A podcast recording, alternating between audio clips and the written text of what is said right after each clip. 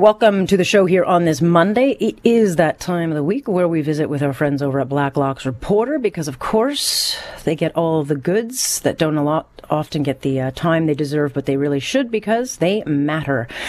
Tom Korski is managing editor over at Blacklock's Reporter, joining us now. Good to have you, Tom. Thank you, Alex. All right, so um, I had a bit of a chuckle when I saw this one. I mean, I'll give the guy credit for you know walking the talk. But Stephen Guilbeault, the new environment minister, says he's going to now travel Canada by train, um, you know, to discuss. climate change. So am I to understand that he's going to take the, the Via Rail train to all of his um, press conferences because they're known to be late and, you know, it could take days for him to get where he needs to go. Is this man going to live on trains? Their on-time performance is terrible, and it was dropping like a stone even before the pandemic. In fact, their on-time performance got so bad that the uh, railway redefined on-time performance so it would look slightly better. It's interesting. I don't know if anyone who's ever taken the train across the North Shore of Lake Superior, that's a long, long trail of winding. Uh, that is hour after hour. There's another tree. There's a rock. There's that tree again. Six days is the schedule from Halifax to Vancouver. Uh, the uh, Transcontinental has never done that in six days. I, I mean, uh, maybe not since 1890. It's, it's just it never happened. But as you mentioned, he takes it seriously, unlike his predecessor, uh, Catherine McKenna, mm. who logged tens of thousands of kilometers burning jet fuel to talk about oh, the yeah. peril of jet fuel emissions. Yeah, I mean, I mean, look, you can write a hell of a speech in five or six days for whatever appearance you're making. But, um, you know, uh, there's the more immediate measure that McKenna obviously chose when she crisscrossed across the country. And then there's what Mr. Guilbeault is doing. I don't know how this is going to work in practical sense. And I suggest that in about six months, it'll be, um, kiboshed by the prime minister probably. Uh, but nonetheless, I mean, uh, trains also, last time I checked, I mean, I don't think they're using coal anymore, but they do need a good tank of diesel to, uh, to operate. They do run on diesel locomotives, and he might as well be out of the country. I mean, if there's a snap vote in Parliament, there's no. That's there's true. no way, Alex. There's I mean, seriously, if you're if you're west of Brandon, between Brandon and Moose Jaw, and and it's January, he wants to do this in the middle of winter. I, God bless us, Steve. God bless you. God, but is he serious? I mean, I mean, uh, look, I know it'll it'll play well in the headlines, and he'll looking you know, he'll look like he's leading by example. But in practical terms, I mean, these guys get called out to announcements all the time. Is he actually going to? Um, you know, he, he does ride his bike every day of the year. Um, you know, uh, but is he's got to leave the Ottawa bubble once in a while. He's well. He, he he volunteered the fact. I mean, he was not pressed on this, Alex, and this was all in the glow of the uh, climate conference in Glasgow. He volunteered the fact that it would be by train. He emphasized this so that he would not be confused with his predecessors, who who did find air travel very convenient uh, though not emissions friendly, as they delivered speeches about the existential crisis of climate change. And the irony is was noted many times. Yeah, no kidding. Nonetheless, I, I, there's a couple of uh, issues on climate change. This one I find though downright like troubling. Um, so we're to listen that cabinet should act to quote leave the majority of the fossil fuel in the ground from now on, and this is according to a scientific panel of the Canadian Meteorological and Oceanographic Society.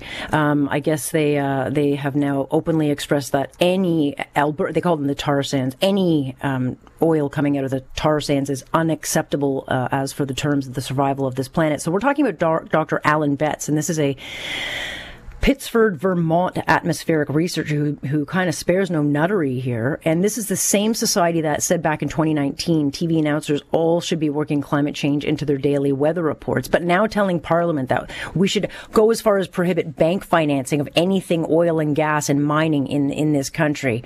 Um, those banks should be closed. Like, really? That will go over very well.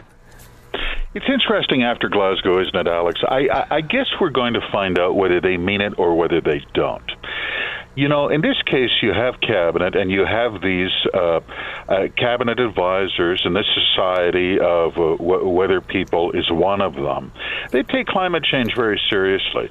They're rough on the application. They're interesting on the theory. What does it mean when you say all oil, gas uh, should remain in the ground and there will be no more mining in Canada? What does that mean? How do we power mm. the generators that run the hospitals? As you point out, how will the trains run? There's so many questions. People, you look around your home. What will power the kitchen stove in eight out of ten provinces? It's simply not clear, Alex.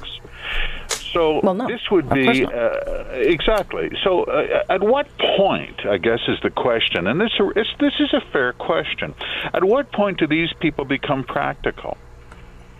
Well, when but at what point, point do these people have a right to, like, yeah, to tell that the government should tinker with what they're allowed to, with what a bank is allowed to invest in? We we don't do that in this country. So I mean, why even suggest it? I mean, that's where you you lose me on the whole issue. It's like, okay, let's let's try to get to a cleaner energy, but this is just nuts.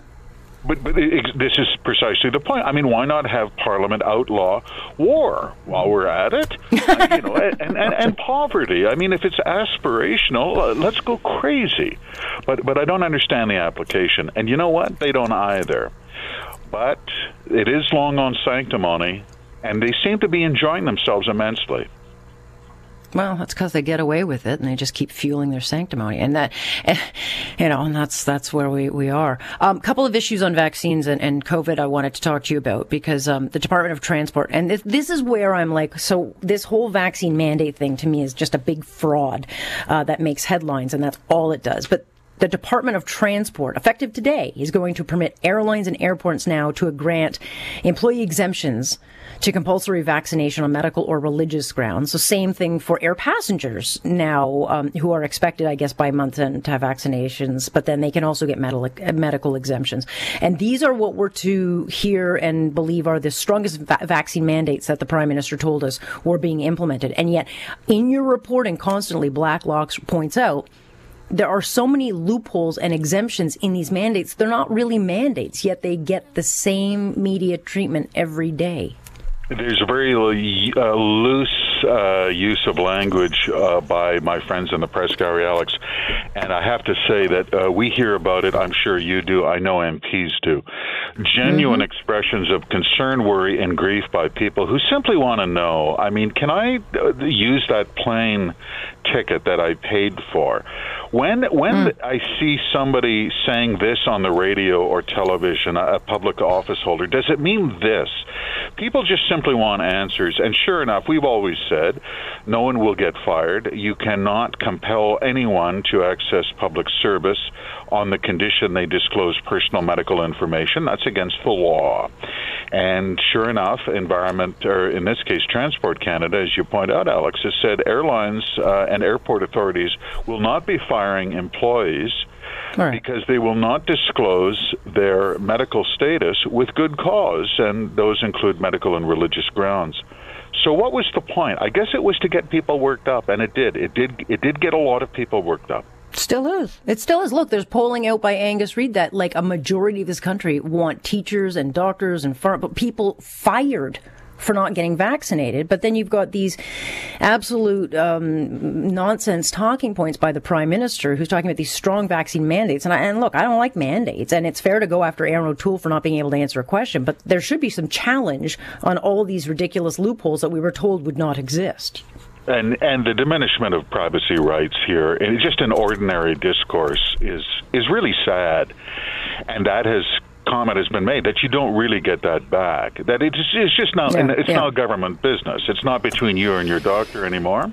This is government business, and this is up to uh, your neighbor's business, and uh, everyone is going to have a lot of opinions about my medical status. H- how do you get that genie back in the bottle once it's out? That's the sad part, Alex. That is a sad part. Just ask the people, um, you know, what they're going through in Austria. Meanwhile, um, just I'll finish up on this note. Christmas caroling is unsafe, says Dr. Teresa Tam, the party that fun forgot. Do not invite her because uh, she's a party pooper. But give me a break. I think people now know, Tom, what they can and can't do. And I thought Christmas caroling was done outside at the front door. I don't, and I don't recall, by the way, a Christmas caroler, caroler coming anywhere near my front door because I think they've been canceled. Have they not? Are they well, even allowed anymore? Well, who feels like singing, right? well, yeah. God knows if you sang the wrong song, you might be absolutely annihilated in Toronto. Oh, you know what? And they say even if you have the family over for the holidays, you got to make sure everyone's vaxxed. And if they're not, you know what? Everyone has to wear masks. Who's going to follow that order? You know, uh, when you start to get this combination of government overreach and complete ineffectuality to the point of ridiculousness, there's another far reaching effect of the pandemic. Mm-hmm. Yeah. yeah, I know. These are the days we live in. Nonetheless, uh, very much appreciate that you guys report on it. Very much uh, always appreciate your time, Tom. Thank you. Thank you uh, very much, Alex. That is Tom Korski, of course, uh, managing editor over of Blacklock's Reporter, and of course, uh, coming up with the headlines these days that make you go, really? Seriously? Come on. But we're glad to have them, which we do Mondays and Wednesdays at 9 o'clock, which uh, delights all of you guys. Stay with us. Alex Pearson on point. This is Global News Radio.